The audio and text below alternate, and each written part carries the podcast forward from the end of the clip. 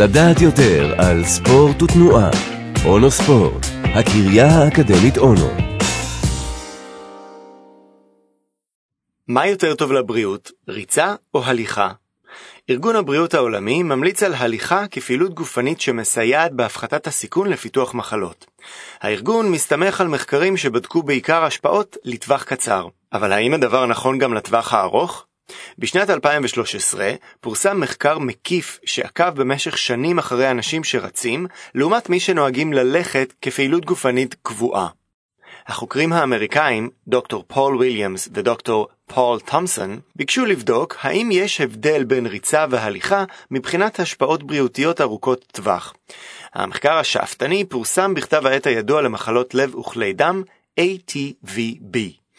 לצורך כך הם ערכו מחקר שעקב במשך שש וחצי שנים אחרי 15,945 גברים ונשים שעוסקים בהליכה כפעילות גופנית באופן קבוע ו-33,060 רצים.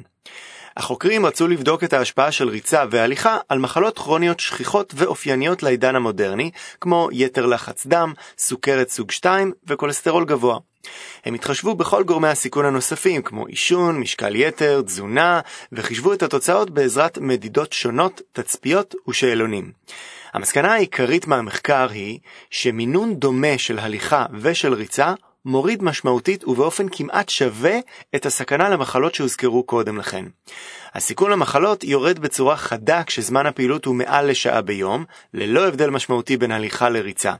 למעשה, אחת המסקנות הבולטות במחקר היא שלא זמן הפעילות חשוב, אלא המרחק.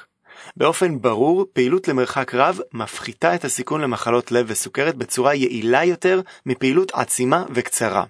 למסקנה הזו יש חשיבות רבה. בשנים האחרונות התפתחו פעילויות גופניות קצרות ועצימות שמבטיחות יתרונות בריאותיים רבים. הפעילות הגופנית הקצרה מתאימה לאוכלוסייה המודרנית שיושבת רוב היום וזמנה קצר. החוקרים מקווים שבמידה והתוצאות הברורות של המחקר יתפרסמו ויופצו, המגמה הזאת תחלוף. לפי נתוני המחקר, אין תחליף לפעילות גופנית ארוכה ומשמעותית, בין אם זו הליכה או ריצה. המחקר הגדול והמקיף הזה קובע שבמידה וההוצאה האנרגטית דומה, ההשפעה החיובית תהיה דומה.